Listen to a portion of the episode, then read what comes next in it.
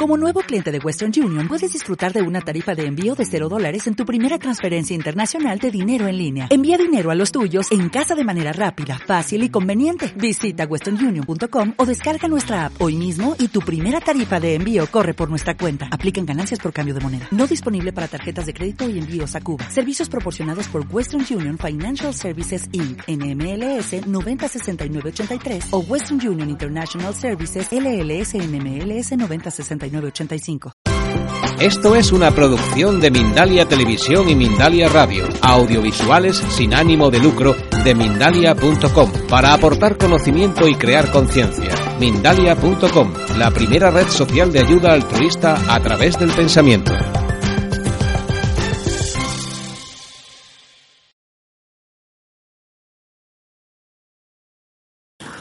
Dejémonos sorprender Seamos como niños, no juzguemos nada. Y con esta mentalidad de niños que se dejan sorprender, os propongo que escuchemos a César.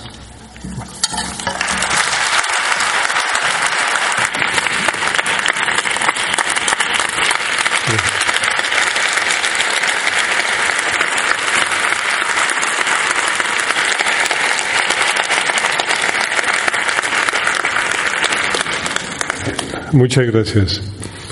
Es un placer estar nuevamente acá con ustedes.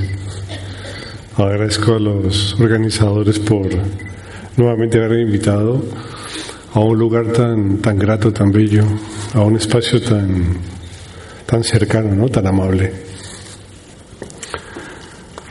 Para romper un poco el hielo, les hablaré un poco de mi búsqueda que en el fondo es la búsqueda de ustedes. Al igual que muchos de los quienes están acá,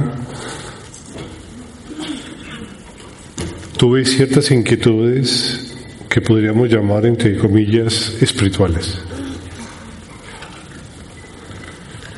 Desde muy joven mi mente aleteaba, tratando de encontrar ciertas respuestas sobre eventos que ni veía en las películas ni se respondían en los libros y que en los colegios o en mi propia familia nunca se abordaban. Extrañas sensaciones de búsqueda de lo real, lo trascendente. Una especie de inquietud que para un muchacho de 8 o 9 años eran bastante complejas porque existían muy pocas respuestas para poder sortear semejantes inquietudes. Mi abuela era medium. No lo sabía. Fueron muchos años después que me enteré de esta circunstancia. Era una mujer muy pobre. Sus dones psíquicos los cambiaba por comida, por estadía, una mujer que sufrió al parecer mucho y que finalmente murió a causa de esa sensibilidad tan extrema que tenía. Pero alrededor de los 12 años, cuando ya había muerto la abuela, había dejado en un pequeño baúl una serie de libros, una serie de textos. Mm, estaban en un ático de la casa de unos familiares.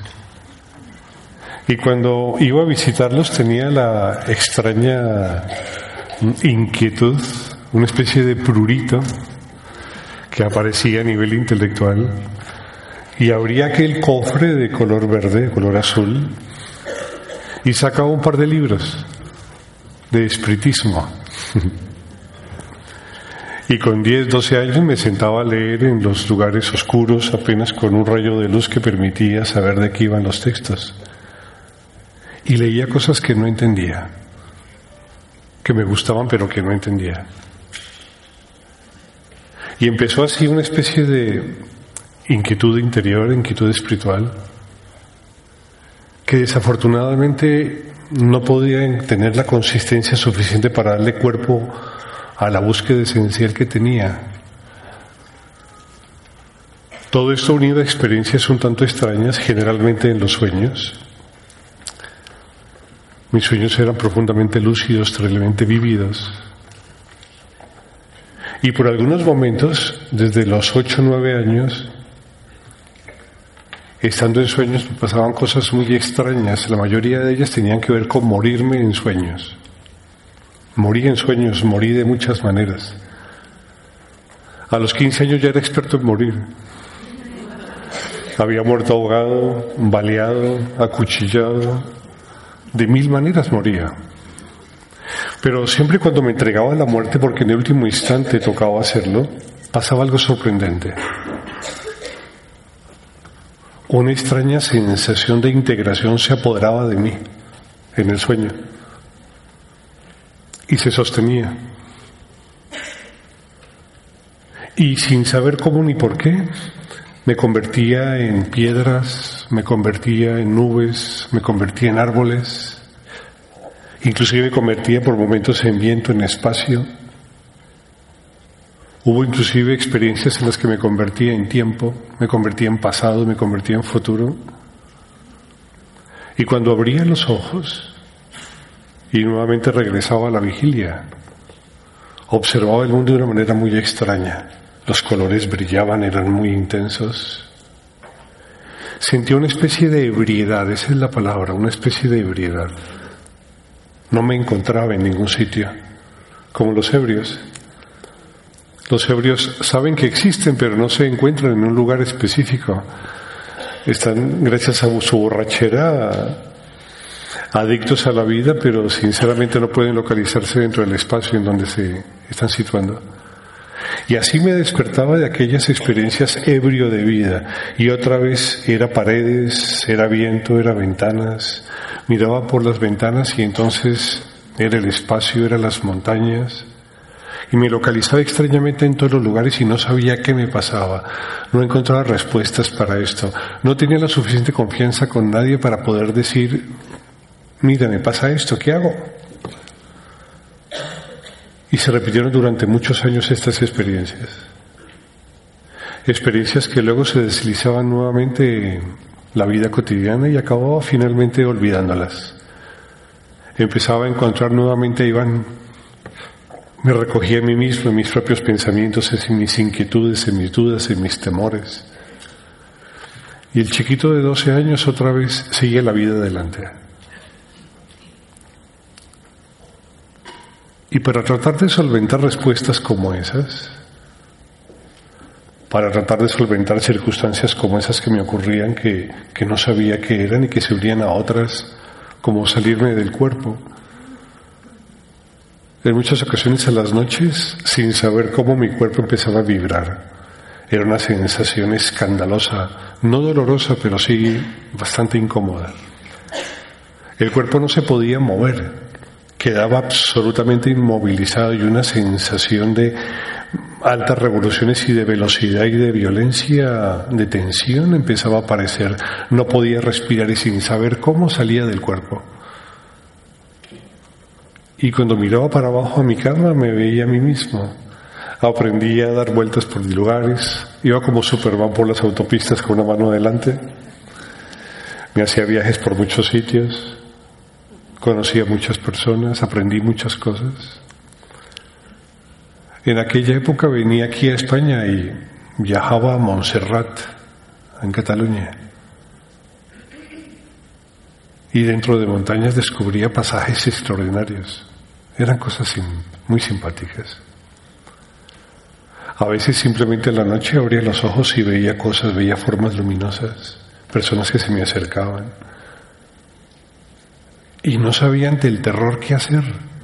Era un conjunto de tantas situaciones las que pasaban, eran tantos los elementos que estaban experimentándose, que estaba anonadado. No podía darle claridad a lo que estaba ocurriendo en mi mundo. Y así fue pasando mi adolescencia. Para, para tratar de dar respuestas a muchas de estas inquietudes, entonces escribí a los Rosacruces, me hice Rosacruz. Aprendí a través de envíos de correo y cuadernillos, muchas cosas. No grandes cosas. Éramos como un club de buenas personas. Pasado el tiempo me di cuenta que lo que buscaba era mucho más que eso. Contaba yo por los 14, 15 años. Y entonces hice parte de una institución que creo que está aquí en Huesca. Se llama la Gran Fraternidad Universal. Ahí aprendí algo de yoga, muy poco. Aprendí algo de filosofía oriental, muy poco. Pero las luchas intestinas que había en estas agrupaciones finalmente me desencantaron y mi búsqueda cesó. A los 18, 19 años entré a la universidad y junto con ello coincidió una experiencia bastante extraña. Conocí lo que se llama el Advaita Vedanta una especie de filosofía, un tipo de pensamiento metafísico, buscaba indagaba la naturaleza del ser. Iba en dirección donde yo iba, buscaba algo especial, qué es lo real, qué es el ser, qué es la libertad. Y me interesó mucho, había leído ya bastantes libros, había leído a todos los ocultistas, había leído a todos los esoteristas, había leído filosofía antigua, medieval, contemporánea, había leído hasta a Kant, que quien lea a Kant ya está muy desesperado.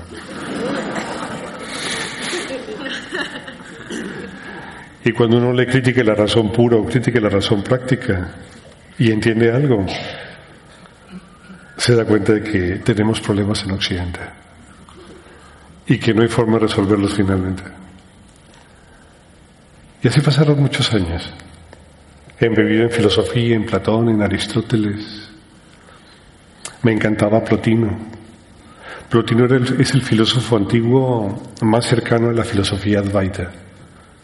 La novena, la novena Enea de Platino, la séptima Enea de Platino, de Plotino son absolutamente bellas, e extraordinarias. Y llegué a una filosofía que se llamaba el Advaita. Me encantó porque no entendía nada. Tenía una serie de conceptos tan extraños Conceptos como Maya, la ilusoriedad, ¿lo han oído? Maya. El concepto de karma, la acción.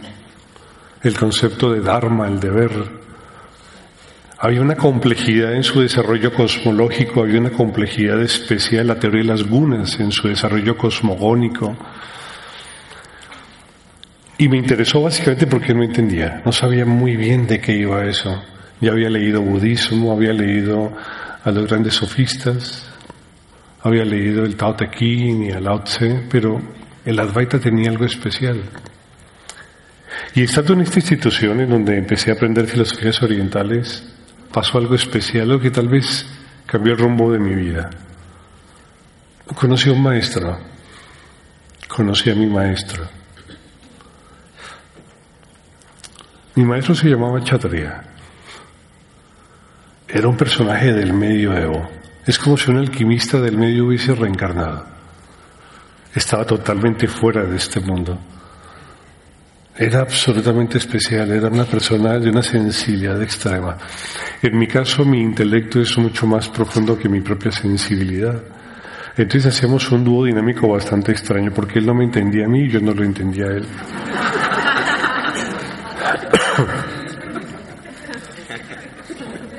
La sensibilidad de Chet era tan intensa que fumaba cigarrillos, fumaba un cigarrillo tras otro y era capaz de meterse tres paquetes al día, todos los días.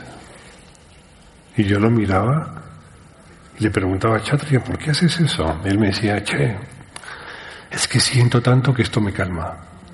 Si no, no podría estar con las personas, no aguantaría estar con nadie, no soportaría estar con las personas, sus preguntas, sus mundos su ruido, me hablaba del ruido que tienen las personas, el ruido que tienen cuando piensan en exceso, cuando sienten en exceso, cuando no tienen razón de ser lo que están pensando o sintiendo.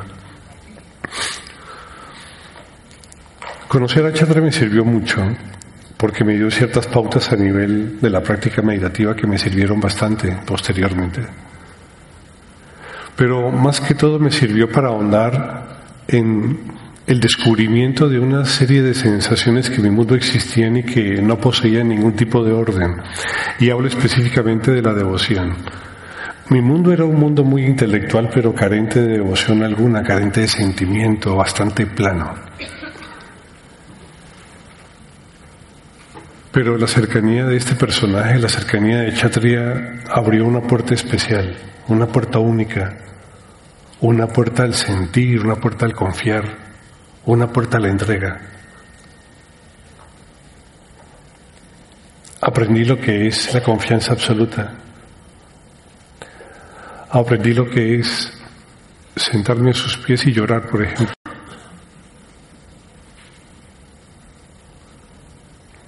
Aprendí de entrega. Y un día me dijo, ya puedes ir por el mundo y enseñar. Yo me quedé un poco extraña, ¿no? Mm, yo había estudiado ingeniería, era una persona muy reconocida en el ámbito empresarial, con muchas posibilidades. Y esto me ofrecía ponerme a enseñar. Entendí el Advaita, conocí algo de sánscrito. Cuando dictaba clases, a la gente solía gustarle porque cuando no los podía convencer los confundía. Y al final compartíamos de alguna manera entre todos un, un amanecer a un saber absolutamente delicioso y exquisito, el de la búsqueda del ser. Hasta que llegué aproximadamente a los 26 años. Me dediqué básicamente a aprender el Advaita, a aprender las filosofías orientales y a aprender a meditar. Hice todo lo que un ser humano puede hacer para intentar aprender a meditar. Hice de todo y nada funcionó. Me sentaba a meditar como les pasa a ustedes, a la mayoría, y empiezan a aparecer los pensamientos, los pensamientos. Entonces trataba de traer buenos pensamientos, ya que aparecían, por lo menos traer los buenos. Vamos, Iván, tranquilo, tú puedes, ánimo. respira, suelta, vale. pero la mente es terrible de sujetar. Es como tratar de detener el viento con las manos. Así es la mente. ¿Estamos de acuerdo? Así es la mente. Como dicen los libros, a la sujeción rebelde. Así de difícil es controlar la mente. Controlar la fantasía, la imaginación, el sueño. ¿Cuántas veces me senté durante tantas circunstancias, durante tantos momentos, Tantas veces me senté y cuando abría los ojos llegaba del sueño. Y había pasado media hora, una hora. Y yo decía, pero yo estaba intentando meditar, ¿a qué horas me dormí? Es que pestañé largo y se me fue todo. Me sentaba en posición de semi-padmasana, de semiloto y a los 20 minutos tenía dormidas las piernas, totalmente dormidas. Un dolor terrible. Pero mi naturaleza era muy espartana, entonces aguantaba lo que me metieran. A la media hora tenía de la cintura dormida todo para abajo, todo, todo dormido. Entonces empezaba con los mantras. En aquella época, en la fundación donde estudié filosofías orientales, nos hacían repetir mantras. Entonces repetía mantras de Ganesha, de Shiva, de Parvati, de Vishnu, de todos, todos, todos, todos los panteones. Ah, eh, cuando no funcionaba, entonces el Padre Nuestro, y cuando no, el Baruch Hatadonai. Y cuando no, entonces el Fana, el Fana del Islam. y les juro que lo intenté todo todo, todo lo intenté. Inclusive fue tal el intento, fueron tantas las opciones, que llegué a un momento donde empecé a sospechar de que la meditación era imposible. Porque en algunos libros sagrados se hablaba de la quietud de la mente, de la, de la inmensidad y la bienaventuranza de la mente. Y decía, esto es mentira, esto es falso, esto un ser humano no es posible que lo haga. Es imposible dejar de pensar, es imposible dejar de fantasear, de imaginar.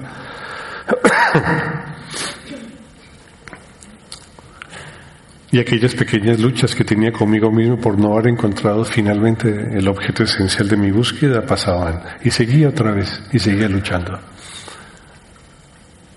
Pero siempre, durante años enteros, cada vez que me sentaba en semi-padmasana, porque nunca pude hacer padmasana jamás, se dormía todo. y luego para que se despertara. Estábamos sentados 20 o 30 en una sala de meditación. Yo abría los ojos mientras todos repetían mantras, los miraba, todos parecían atentos. Y yo decía, Dios mío, lo que me pasa, yo no puedo dejar de pensar. Y aguantaba, cerraba los ojos y aguantando. Al final de la práctica siempre se agradece, cuando se hace meditación bhakta, devocional, se agradece la divinidad, ¿no? Como hay quien agradece la comida o agradece la vida, pues en la meditación bhakta se agradece la divinidad. Entonces se agachan, se agradece, se hace una postura, una postración. Yo no podía estar todo dormido. estaba absolutamente convencido de que la divinidad sabía que no podía, es que no es que no quisiera, es que no podía.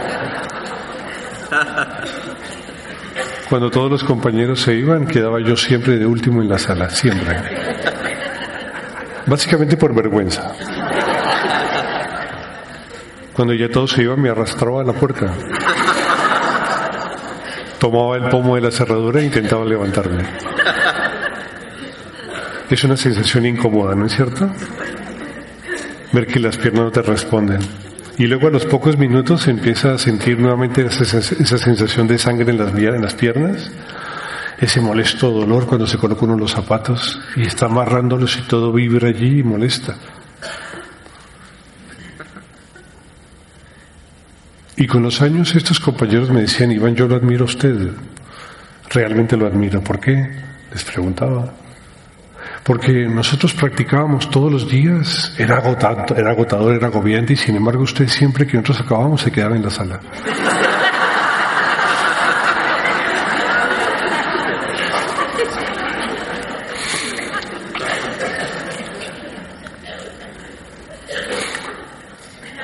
Una de las cosas que me ayudó mucho fue enseñar.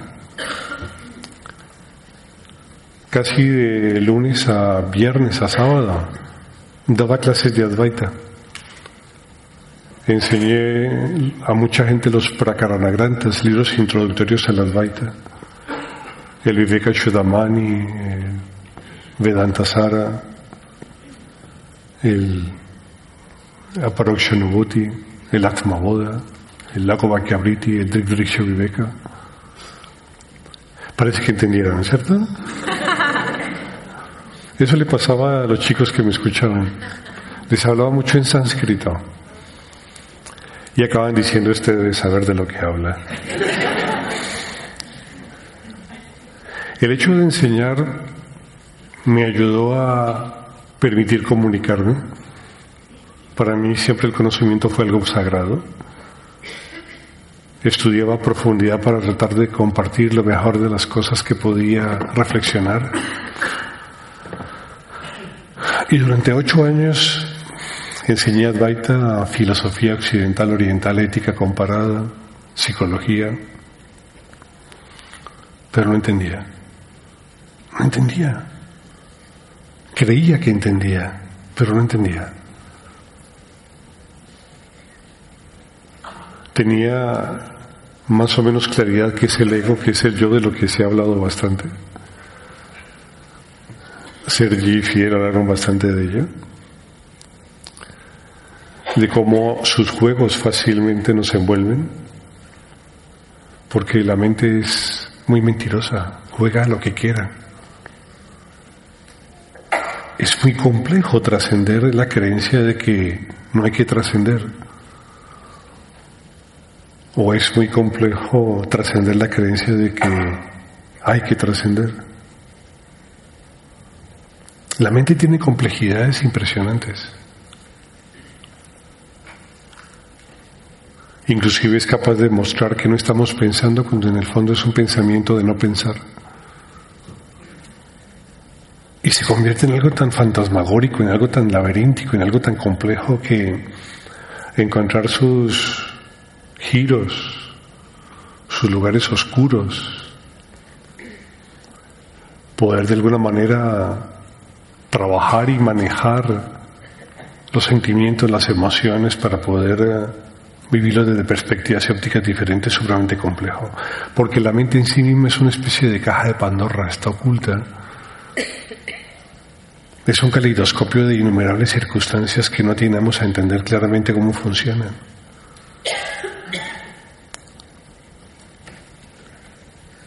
El hecho de enseñar durante tantos años y el hecho de desarrollar un estudio en la universidad como ingeniero ordenaron un poco las ideas pero no entendía, no entendía esencialmente de qué van las cosas, a qué llamamos lo real, no entendía esencialmente qué es una búsqueda espiritual. No sé si la búsqueda era un conocimiento específico, si era encontrar un arcano, si era encontrar un conocimiento que estaba escondido en algún libro o en algún tipo de reflexión. No sabía esencialmente qué era. Podía leer los libros sagrados y se hablaba de algo que se atinaba a suponer que era lo que estaba yo pensando al respecto, pero no era así. No era así. Y era muy fácil darme cuenta de que no era así. ¿Saben por qué? Porque cuando cerraba los ojos otra vez la mente venía. Y con ella venían los pensamientos. Con ella venía la inquietud, el dolor del cuerpo. Una vez me pasó algo muy simpático estando en Buenos Aires. Ya había practicado de todo, había hecho absolutamente de todo.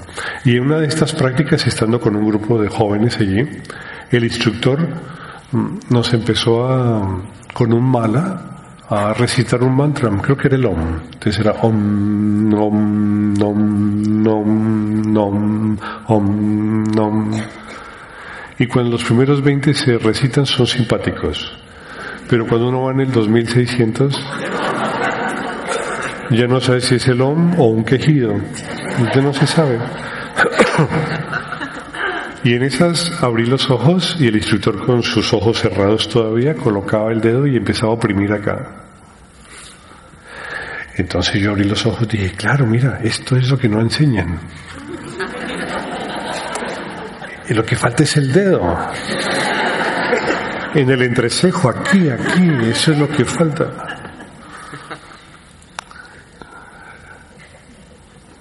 Habiendo descubierto el arcano después de tantos años, puse el dedo, oprimí y no era eso. Al final, después de meditar en colores, energías, maestros, devas, mantras, kirtans, en la que lo parió, en cualquier cosa,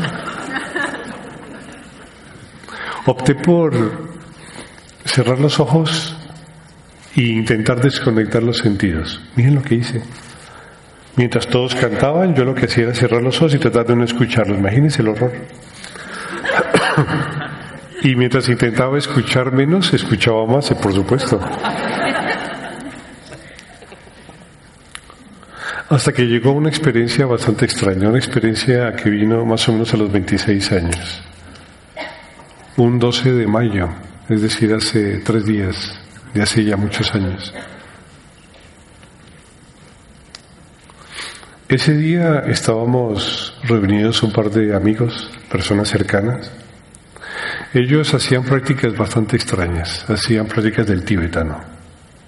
Tal vez ustedes han escuchado, ¿no? Al tibetano.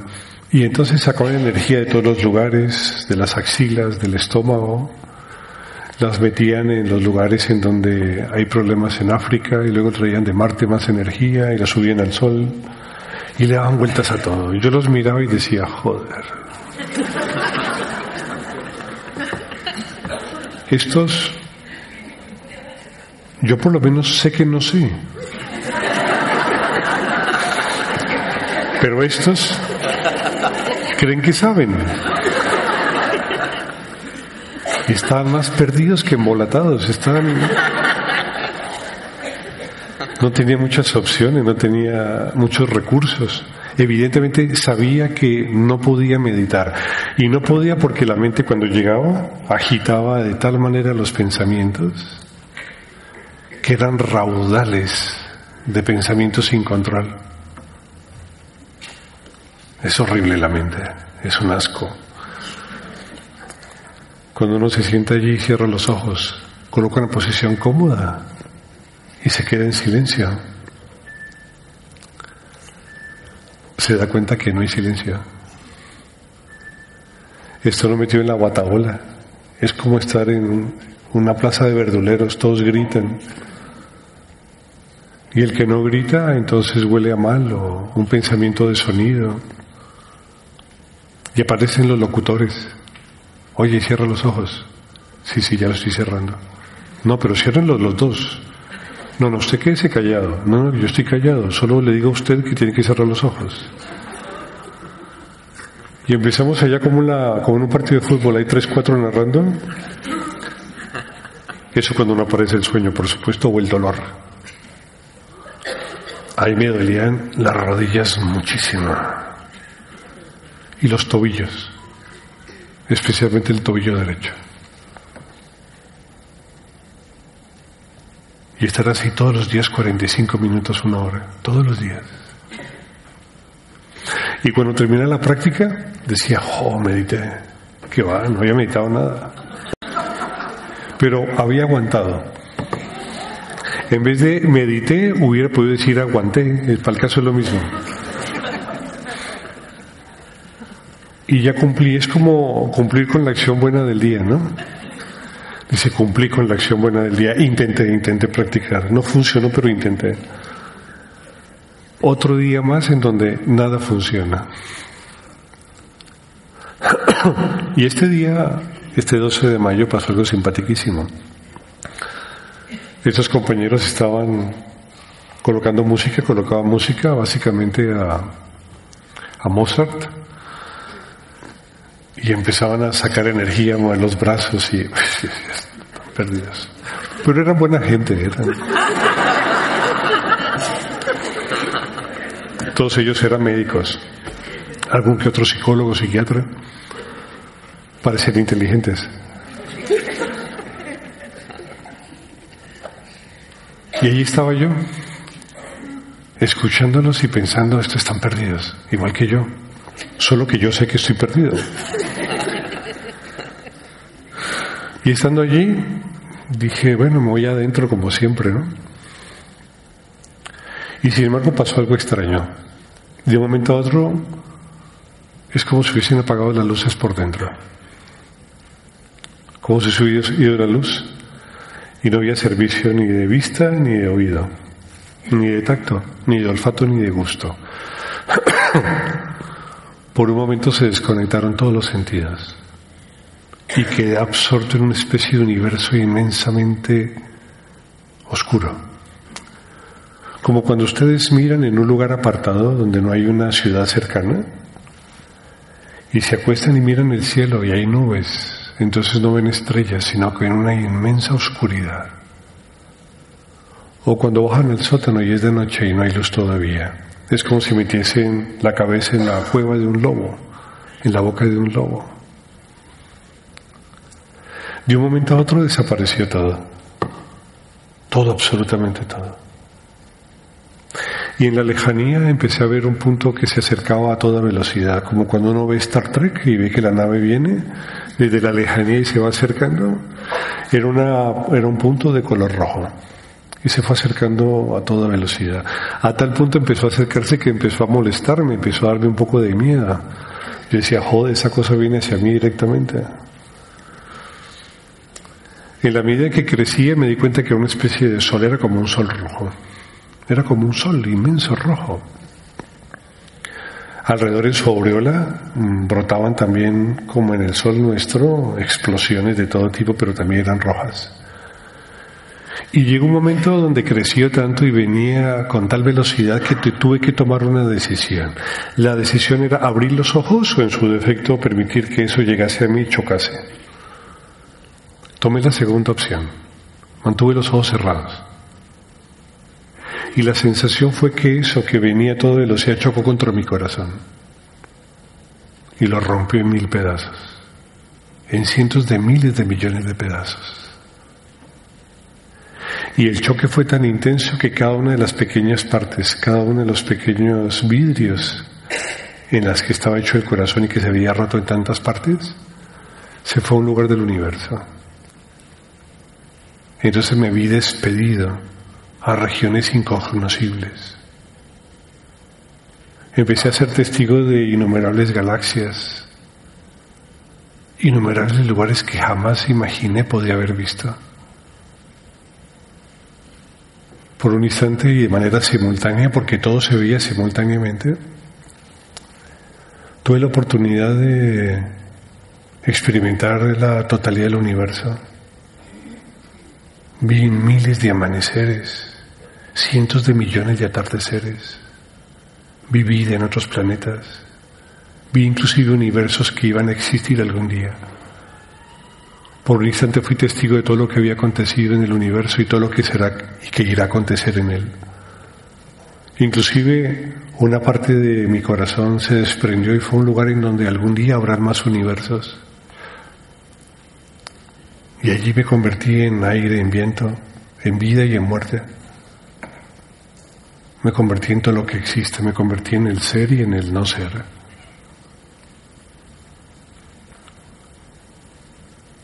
Estuve más o menos unos tres días así.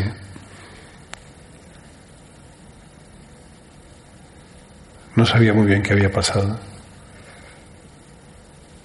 Los compañeros que estaban allí se asustaron, se hicieron todos a un lado y esperaron a que yo regresase. El universo era profundamente silencioso allí en ese lugar.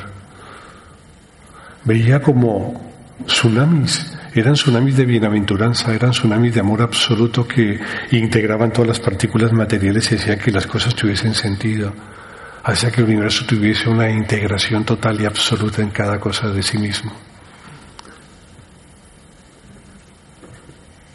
Esa experiencia fue mucho más intensa que las que vivía cuando era pequeñita.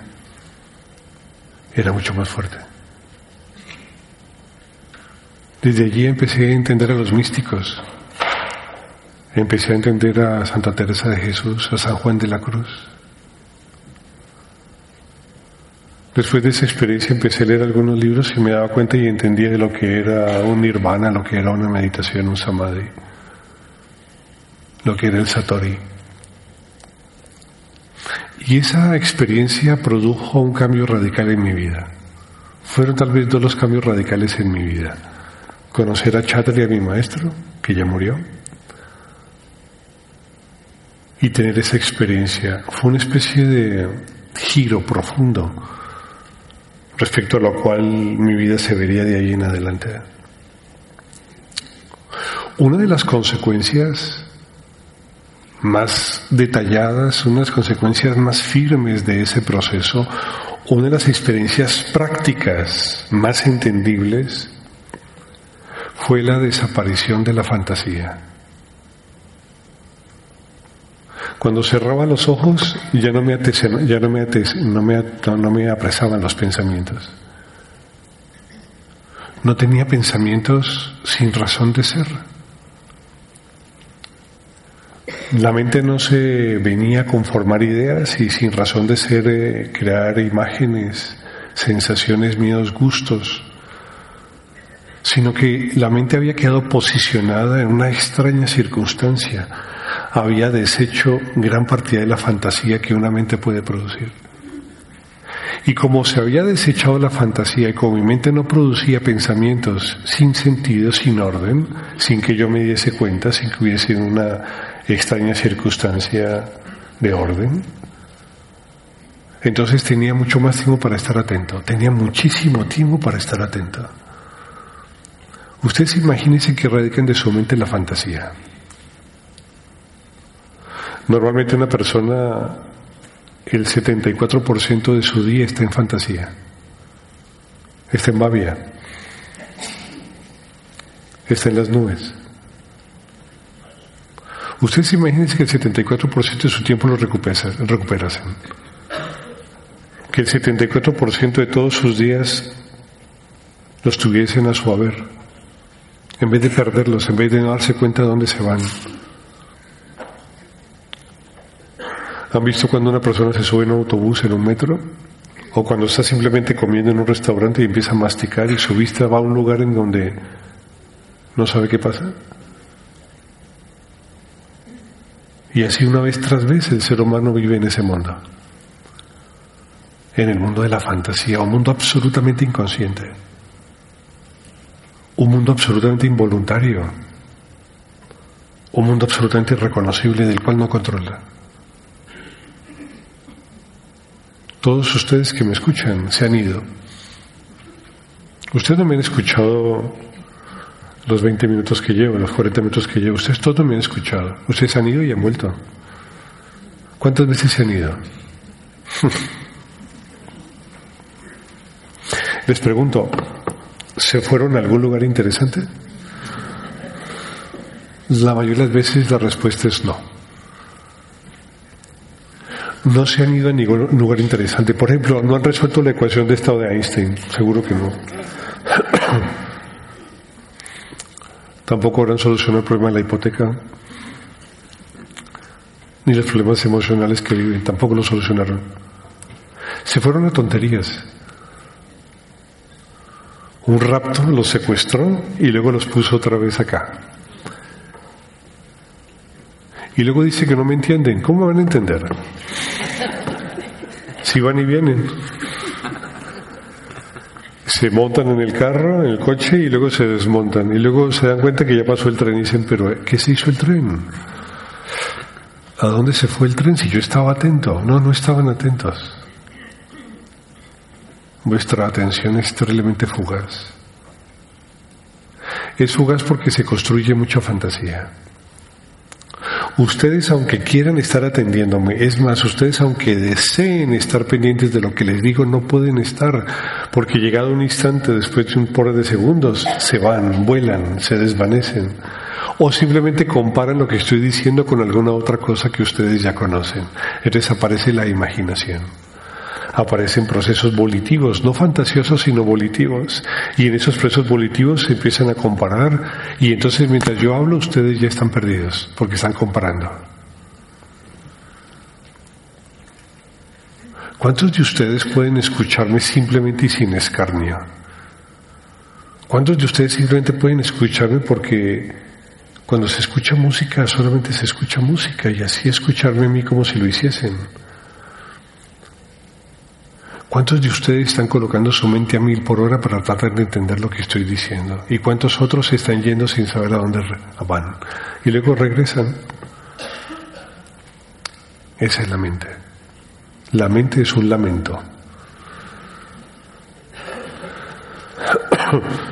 Después de aquella experiencia que les conté a los 26 años,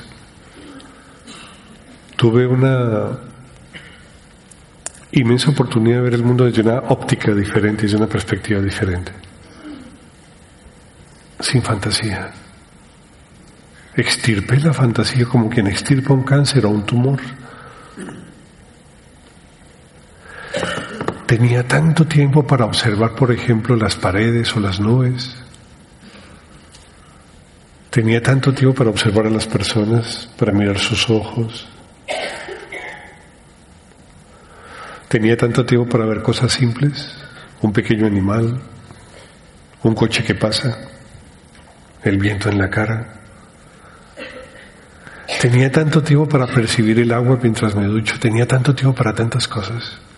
Tenía tanto tiempo para atender a, a cosas tan simples, tan tontas, tan elementales.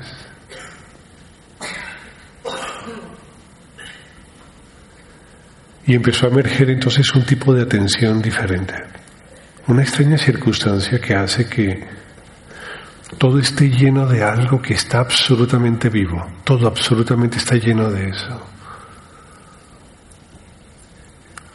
Es una especie de masa de presencialidad. Todo está lleno de eso, hasta el espacio. El espacio que es tan sutil está lleno de una especie de presencia profunda de una simple existencia, de una naturaleza de ser que está en eso y en todas las cosas. Pasada esta experiencia de los 26 años, me di cuenta que algo había dado un giro en mi vida. Finalmente había entendido. Había entendido qué es eso del ser. Había entendido y había experimentado qué es eso de la realidad. Había experimentado qué es eso de no tener ego, de lo que se suele hablar tanto, no tener yo, del no yo, del no ego, del no sujeto. Empecé a posicionarme en el mundo de una manera muy extraña, era realmente paradójico. Cuando ustedes toman un par de copas, han visto que ciertas formas resaltan al comienzo, ciertos objetos son más tridimensionales como que cobran vida. Cuando uno toma algo de alcohol, algo se vitaliza por un momento. Cuando toma mucho alcohol pasan otras cosas. Una de las cosas que pasa cuando se toma mucho alcohol es que se pierde la localización del sujeto. Nos perdemos. Se parece como cuando leemos un libro y estamos muy atentos a él. Perdemos la localización del sujeto. ¿Me entienden lo que les digo? Cuando ustedes ven una película que es muy interesante, mientras la observan, mientras, ojo, mientras la observan, se pierde la localización del sujeto. Luego él aparece y dice, uy, qué buena película, qué maravilla. Pero mientras está ocurriendo algo en lo que ustedes llaman estar concentrados, Mientras hay concentración profunda, no hay yo. Se parece mucho a cierto tipo de ebriedad, en donde el sujeto no se localiza.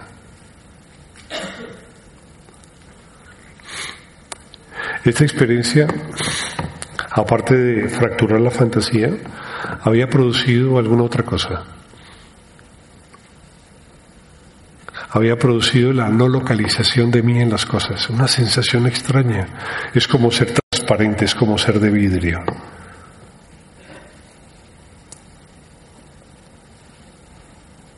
Es una sensación de ser, estar, pero no saber ni qué se es ni dónde se está. Produce psicológicamente una paz y una tranquilidad maravillosa porque no hay esfuerzo de tratar de situarse en un lugar en especial de la percepción. Era tan novedoso esta experiencia, no la había vivido antes de manera tan intensa. Y era tan maravilloso tener tiempo para tantas cosas. Ver una mosca pasar y seguirla. Y ver la intensidad de un proceso vital tan simple como ese de manera continua. Era como estar en Alicia en el País de las Maravillas y habiendo caído en la madriguera del conejo, observar el mundo desde una óptica un tanto diferente. Estaba ebrio y atento. Qué extraña cosa. Muy ebrio y muy atento. Estaba no localizado en las cosas, como cuando ustedes leen un libro a profundidad, no están localizados en él. Cuando hacen un deporte o cuando simplemente trabajan y están tan metidos en lo que hacen que lo hacen, pero ustedes no se sitúan a sí mismos dentro de la acción que realizan. Estaba profundamente ebrio, quedé ebrio, desde esa época quedé ebrio. Pero aparte de quedar ebrio, no localizado, quedé atento. Era un ebrio atento. Veía pasar tantas cosas. Veía cómo las personas con las que hablaba se iban en su fantasía y volvían. Se iban y volvían, se iban y volvían. Empecé a darme cuenta de cómo las personas van y vienen porque su mundo interior, su mundo mental es profundamente inquieto. A veces simplemente, por ejemplo, me sentaba en un sofá a ver una pared y podía ver las trazas de la pared, sus detalles, podía barrer todo el espacio que percibía a través de los ojos o con la música. Y la percepción era intensa, era viva. Era viva porque era continua. La atención continua avivaba la percepción de tal manera que lo que observaba, lo que escuchaba, lo que tocaba era profundamente intenso. Otra circunstancia que empezó a ocurrir debido a esa experiencia es que ciertas sensaciones empezaron a morir. Por ejemplo, la sensación de miedo, de tristeza, la sensación de angustia, el estar deprimidos, estas cosas empezaron a morir, ya no había más. Porque cuando una emoción intentaba aparecer, estaba tan atento a su nacimiento que ella se desvanecía. Es como una sombra que intenta aparecer y en el instante donde va a aparecer ustedes la alumbran con una linterna. Y al instante de entonces de ser alumbrada ella se desvanece, se deshace. Entonces me convertí en persecutor de las emociones. Veía emociones nacer y apenas nacían morían.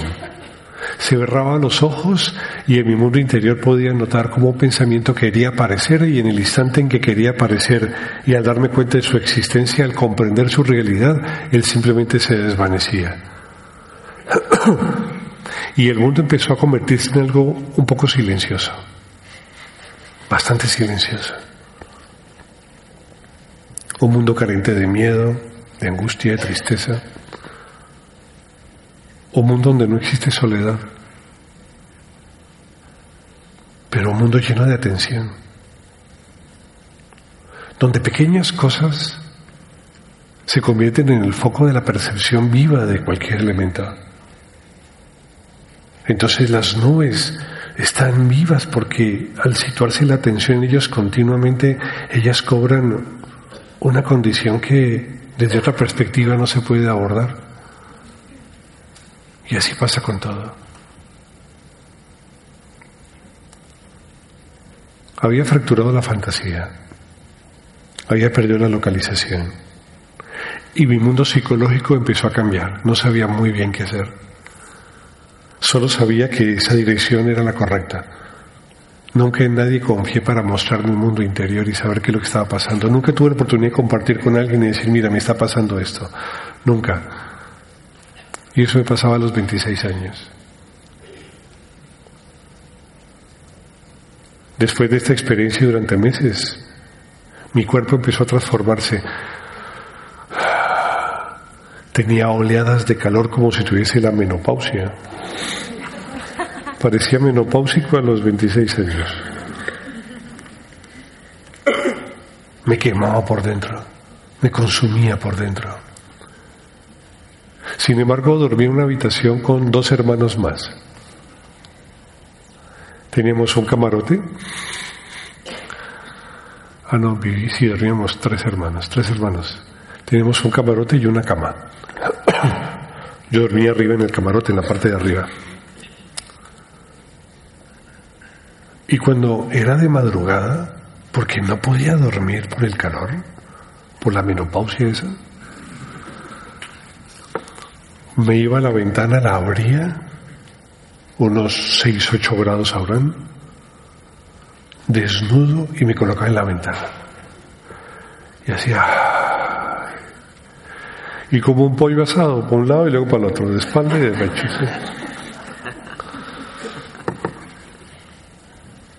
Pero tenía solo 26 años. No sabía muy bien qué pasaba, no sabía muy bien qué ocurría. Era, era gerente general de una compañía muy grande.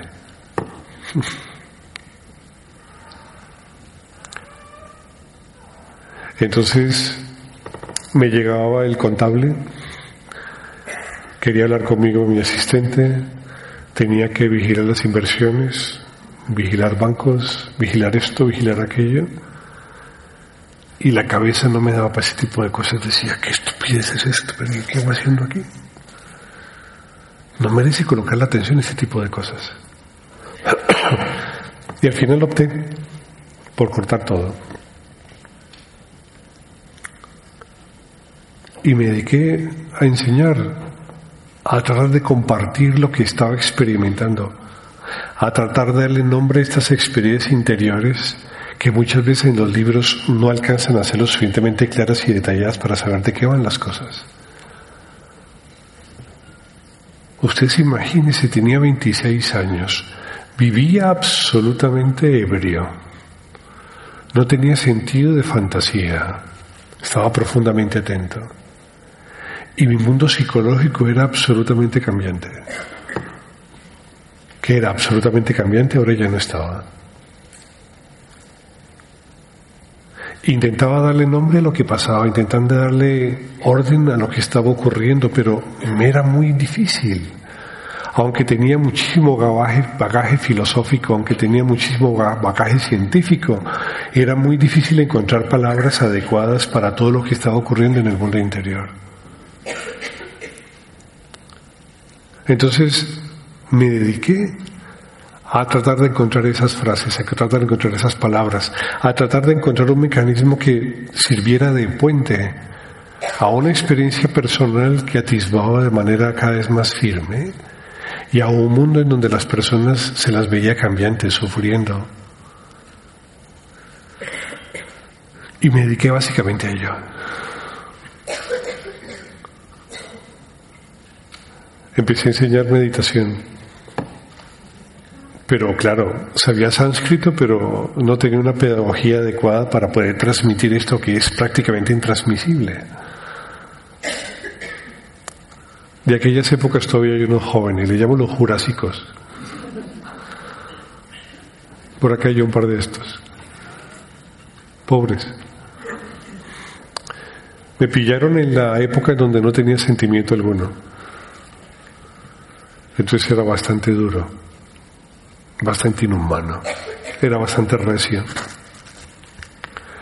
Y aún así algunos aguantaron. Y por ahí están todavía. Y empecé a tratar de encontrar en el parafraseo, por ejemplo, de la ciencia, una serie de frases, una serie de ideas que pudieran ser una especie de punto de referencia para entender lo que era la experiencia interior que vivía.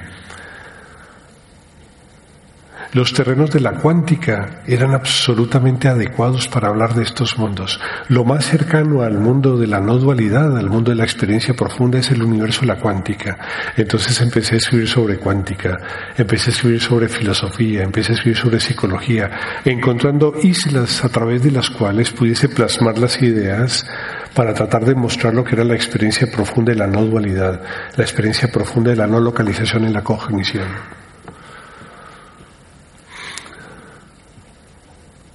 Intenté de todas las maneras, a través de innumerables charlas, dos mil, tres mil conferencias que habré dictado, no sé cuántas, encontrar mecanismos para acercarme mediante los conceptos a las ideas profundas que una vivencia interior le cuesta desde el punto de vista intelectual entender.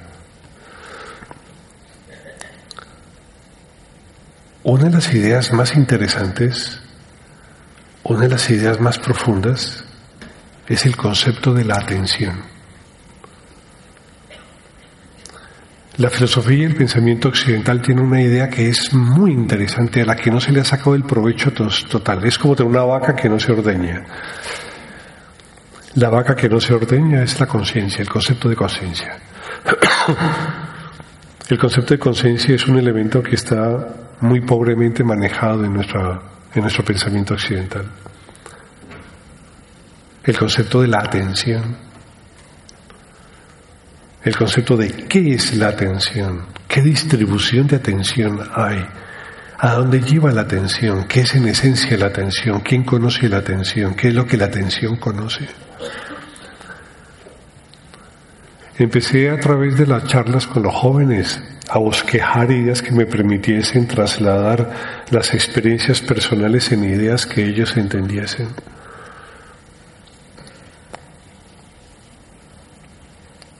empezaron ellos a entender que una de las cosas que tocaba hacer era no solamente estar atentos, sino había otra que es estar presentes.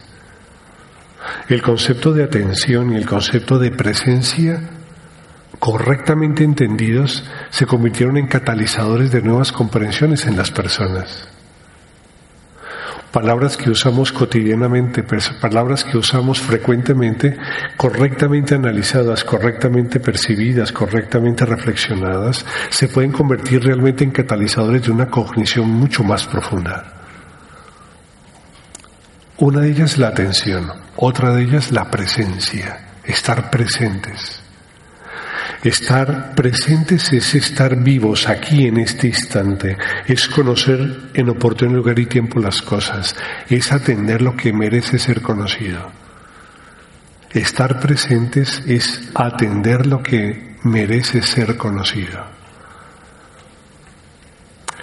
Nosotros tenemos un gran error cognitivo y es que no atendemos a lo que merece ser conocido, atendemos a cualquier cosa. Inclusive somos capaces de atender frecuentemente a procesos habituales, a condicionamientos conscientes o inconscientes, pero estamos tan condicionados en la percepción que no atendemos lo que merece ser conocido, atendemos cualquier cosa que deviene. En nuestro rol mental hay tal desorden que no tenemos un centro de conducta coherente en la percepción. Entonces, a través de elementos sencillos y elementos estables como la atención, como la presencia, podemos desencadenar ideas que son profundamente interesantes en el ámbito cognitivo. Después de esta experiencia me prometí a mí mismo, de los 26 años, que intentaría a toda costa desenredar la madeja desordenada de la práctica meditativa. Todos ustedes habrán hecho práctica meditativa, si no la mayoría. Y muchos seguramente, como me pasó a mí, están desencantados. Desencantados porque es muy complejo, las bases teóricas son difíciles y simplemente no se llega debido a que la mente es muy desordenada. Yo me propuse encontrar algoritmos, secuencias lógicas, cognitivas, que, intentar que intentaran dar bases sólidas y estables a un proceso cognitivo, que derivada claramente en la no dualidad. Esa experiencia de no localización se llama no dualidad. Uno de los conceptos más complejos que hay en el portafolio de ideas de Oriente es lo que llamamos no dualidad. Después de esta experiencia, los 26 años, supe a ciencia cierta finalmente qué es lo que era esto. La no dualidad es la no localización del perceptor en el campo. Ustedes como personas, como individuos, se sienten localizados en ustedes mismos. Claramente localizan lo que ustedes son y lo que ustedes no son. Lo que ustedes no son le llaman ello, lo que ustedes son le llaman yo. Ustedes son su cuerpo, su mente, su vitalidad, eso es yo. Todo lo que no es eso es el ello, todo lo que es eso es el mundo, es los objetos de percepción. Cuando se sitúan emocionalmente, se sitúan en experiencias que son propiamente reconocibles por ustedes y para ustedes. Cuando hay vitalidad o cuando hay un movimiento físico, ustedes se reconocen a sí mismos a través de todas estas circunstancias. Usted tiene una localización constante en su percepción. Siempre están localizados, excepto pasen cosas que veremos más adelante cuáles son y que eso cambie. Pero lo normal de un ser humano es que esté localizado en un lugar de sí mismo. Y desde allí, parapetado, observe el mundo, observe las cosas. La no dualidad es un concepto tan complejo porque es tan tan, ausente de experimentación en el ser humano. Ustedes imagínense que son de cristal, son transparentes y se miran a sí mismos en un espejo y no se observan, solamente observan el espacio, pero aún así saben que existen. Ven su cuerpo, pero no hay identificación con el cuerpo. Ven su mente, pero no hay identificación con la mente. Es como si fuesen transparentes a su propia percepción personal. Fuesen de cristal. La no dualidad es una tipificación de la cognición muy especial. Se da cuando el sujeto no se localiza en el campo, sin embargo existe, pero existe no diferenciado de la percepción. No es que sea uno con los objetos, es no diferente de los objetos. No es que sea uno con las cosas, es no diferente de las cosas. Es un tipo de apreciación de percepción que se da, como les digo, cuando uno se asimila, cuando uno está un poco ebrio. Ese concepto se convierte en elemento fundamental del pensamiento oriental, el concepto de la no dualidad.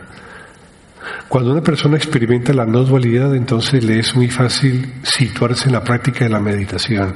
Mientras tanto es difícil. Mientras haya localización del sujeto en la propia experiencia personal, entonces la no dualidad no emerge, no efervece. Y desde esa perspectiva entonces no se puede experimentar el mundo. A los 26 años me miraba y no me veía. Era tan raro, tan extraño. El mundo estaba tan ralentizado. Entendí experiencias como las de un gran maestro llamado Nisargadatta, no sé si ustedes hayan escuchado. Una taitín llamada Nisargadatta que murió hace unos 30, 40 años. Una vez estando en, en su casa, ya era famoso, había dado unas charlas, algunos de los alumnos habían transcrito estas charlas, se habían publicado en varios idiomas. Y con tal suerte de que fue conocido por los americanos y por los británicos, y entonces se hizo conocido en todo el mundo Nisargadatta. Uno de estos periodistas quiso ir a visitar a Nisargadatta. Nisargadatta se lo consideraba una especie de iluminado, un Jiva Mukta, se conoce con ese nombre, Jiva Mukta iluminado, como un Buda, un iluminado. Ustedes imagínense, imagínense, la sorpresa de ir a visitar a un iluminado, hacer una entrevista. Si un periodista británico quiso ir a visitar a Nisargadatta, llegó a su casa, le dijeron que fuese arriba, en la parte de la azotea donde él solía estar, y cuando llegó vio a una persona leyendo el periódico. Lo miró, morenito feo. Nisargadatta tenía cara de loco, parece loco. Uno se lo encuentra de noche y sale corriendo. No era muy agraciado, no era muy griego su perfil. Y hay es que el periodista lo observó y pasaba media hora dice, disculpe, estoy esperando a Nisargadatta, ¿usted sabe si se demora? Y este cogió el periódico, lo dobló, dijo, soy yo, ¿qué quiere preguntarme? El periodista se sorprendió, había estado con Nisargadatta mientras se leía el periódico. Y en esas Nisargadatta saca un cigarrillo y lo prende. Vivía de vender cigarrillos. Y mientras vendía cigarrillos hablaba de la Advaita. Entonces le compraban cigarrillos y enseñaba a la vez. Y claro, ustedes imaginen ver a Jesús fumando un cigarrillo, prendiendo un pucho, pues se sorprendió este, ¿no? Por el concepto moral que tenemos acerca de lo que parece ser bueno o malo en nuestra cultura. Siendo así, le dijo, pero usted fuma. Y él le contesta, usted me ve fumando, pero yo no fumo.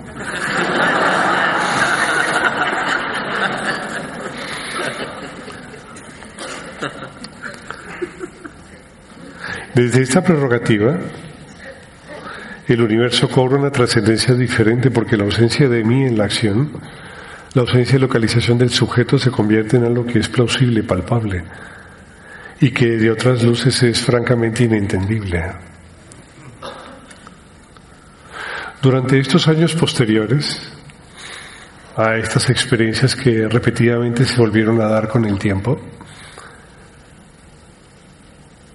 El objeto esencial de la enseñanza se convirtió en tratar de acercar de forma práctica una serie de ideas que sirvieran de soporte a una experiencia meditativa. Son dos básicamente las ideas que soportan ese tipo de experiencia. Una de ellas es la atención y otra de ellas es el presente o la presencialidad.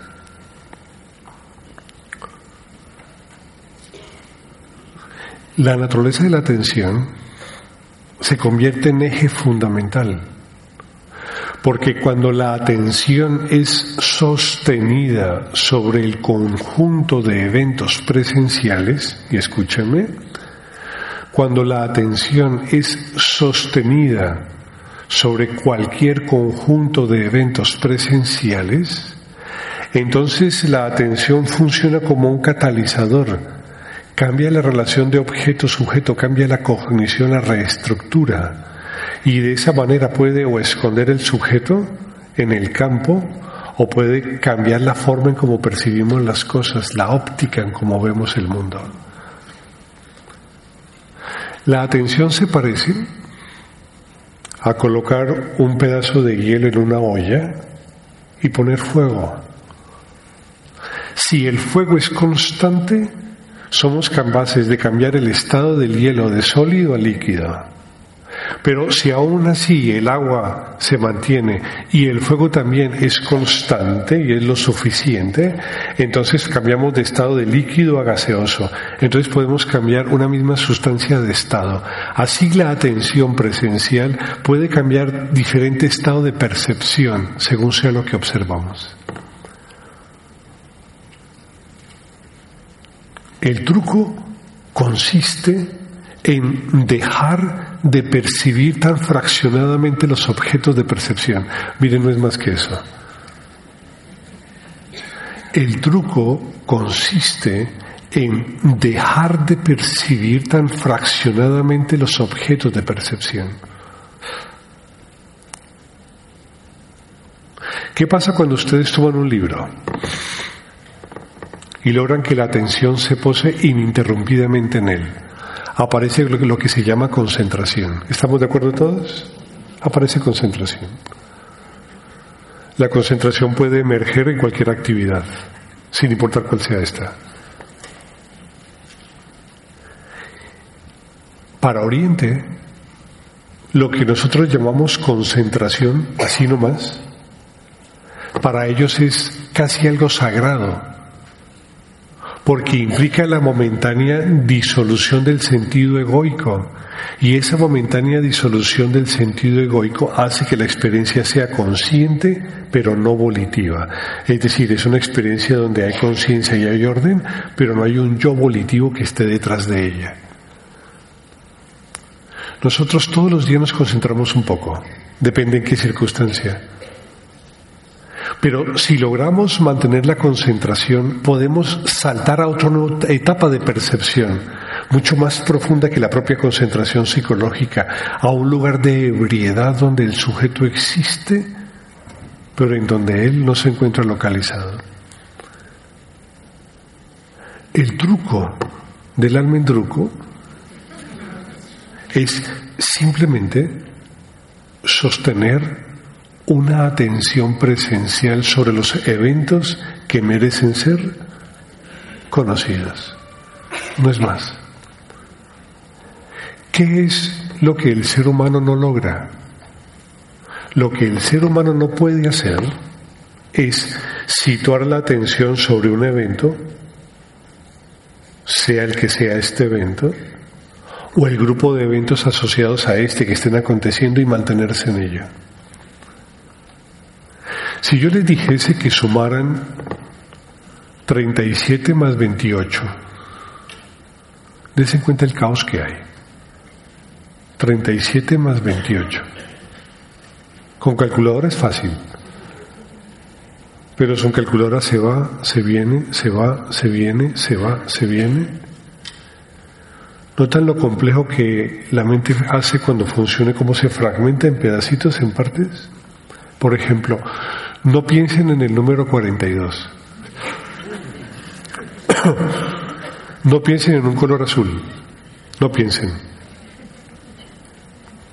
No piensen en una hormiga.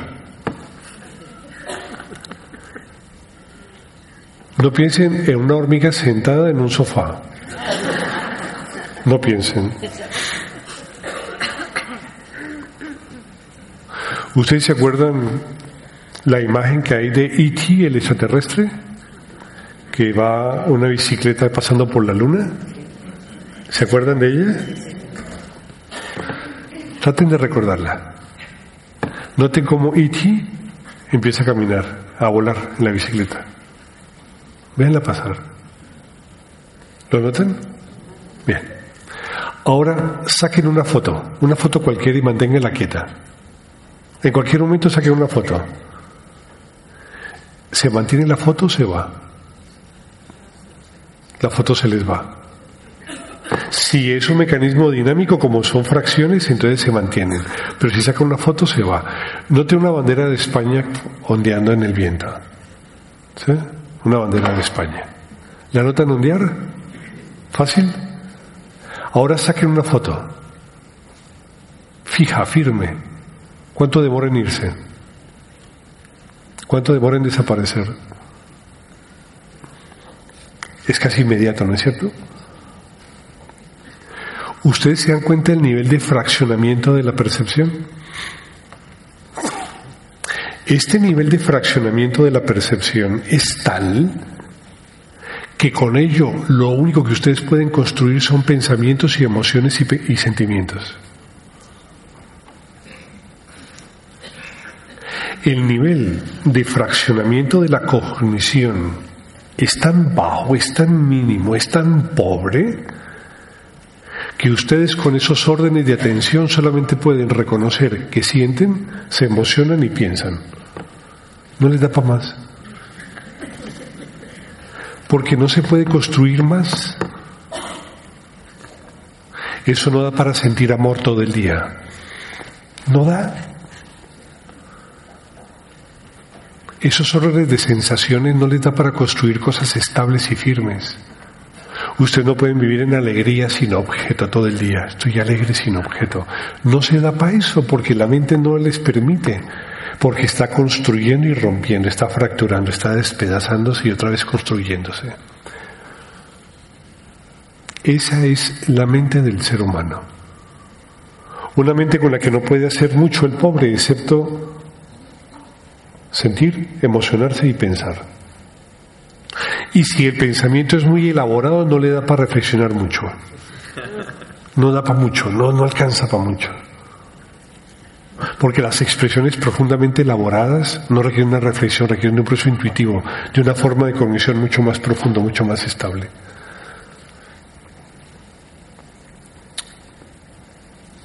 Desde el punto de vista educativo,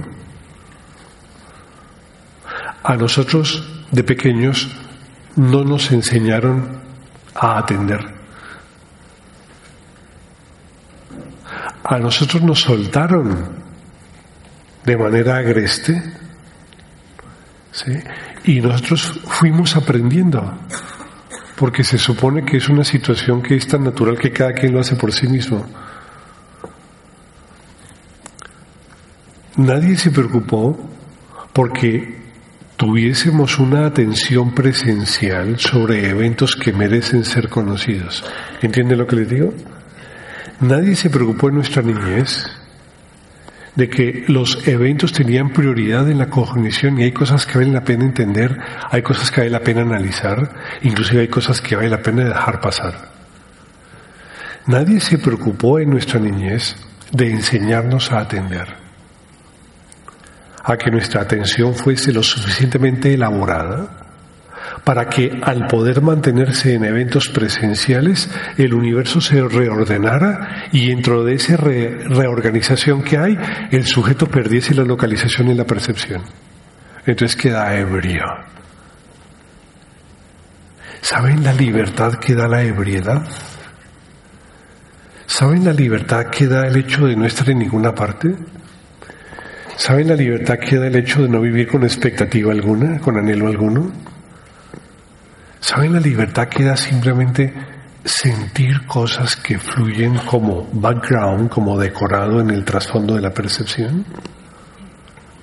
¿Saben ustedes cuántos tipos de emociones y cuántos tipos de sentimientos nos hemos perdido ante la imposibilidad de poder construir realidades que se sustenten con una atención más continua?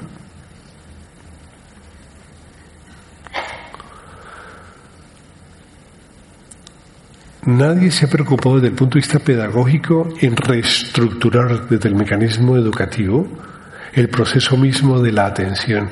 Y el proceso de la atención es tan importante que gracias a aquello que atendamos podemos conocer. Solamente se puede conocer lo que podemos atender.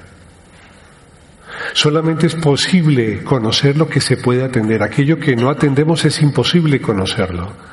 Entonces el proceso de la atención implica el proceso del conocimiento de nuestra realidad, implica el conocimiento de nuestro mundo, de nuestra propia esencia. Ustedes pueden meditar en mil cosas como intenté yo. Pueden hacer lo que deseen, hasta ponerse el dedito acá si quieren. O pueden comer mucha lechuga y ser veganos. Pero si la atención está correctamente dispuesta, su cognición no se transforma. Porque si fuese por comer vegano, las vacas serían santas. Pero evidentemente no vamos en esa dirección. Hay una cosa que es fundamental desde el punto de vista del prototipo de lo que es la meditación.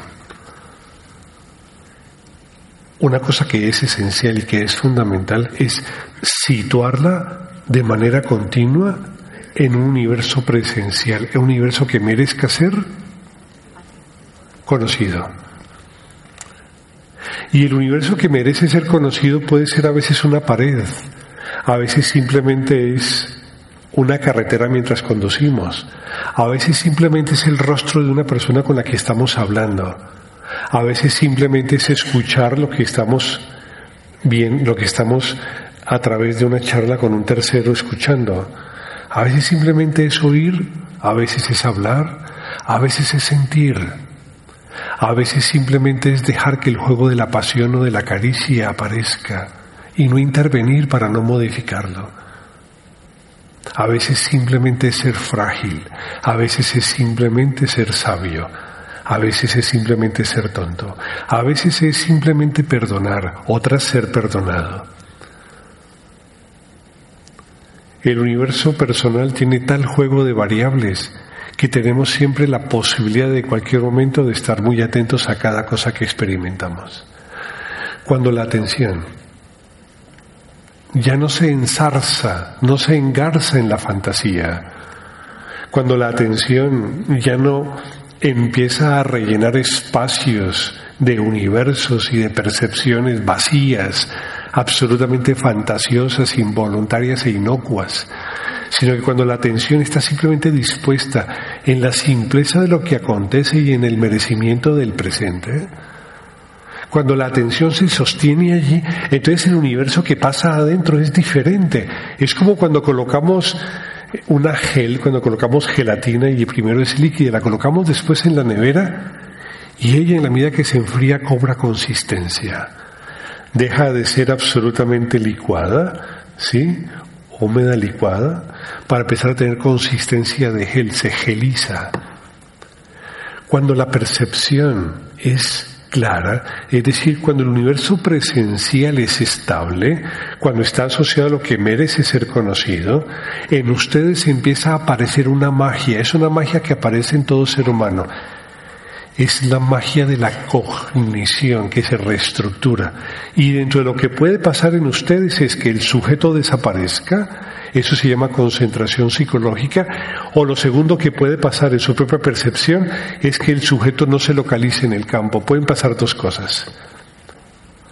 Así como en el mundo externo desaparece el sujeto, cuando una percepción intensa es presente en el mundo interno, los sentidos se cortan, desaparece todo objeto mental. Y puede haber desaparición de todo objeto mental y también la pérdida de localización del sujeto. Pueden pasar esas dos cosas. Entonces haremos una especie de práctica meditativa interior. Pero eso será después de 15 minutos de un descanso que hagamos. ¿Les parece?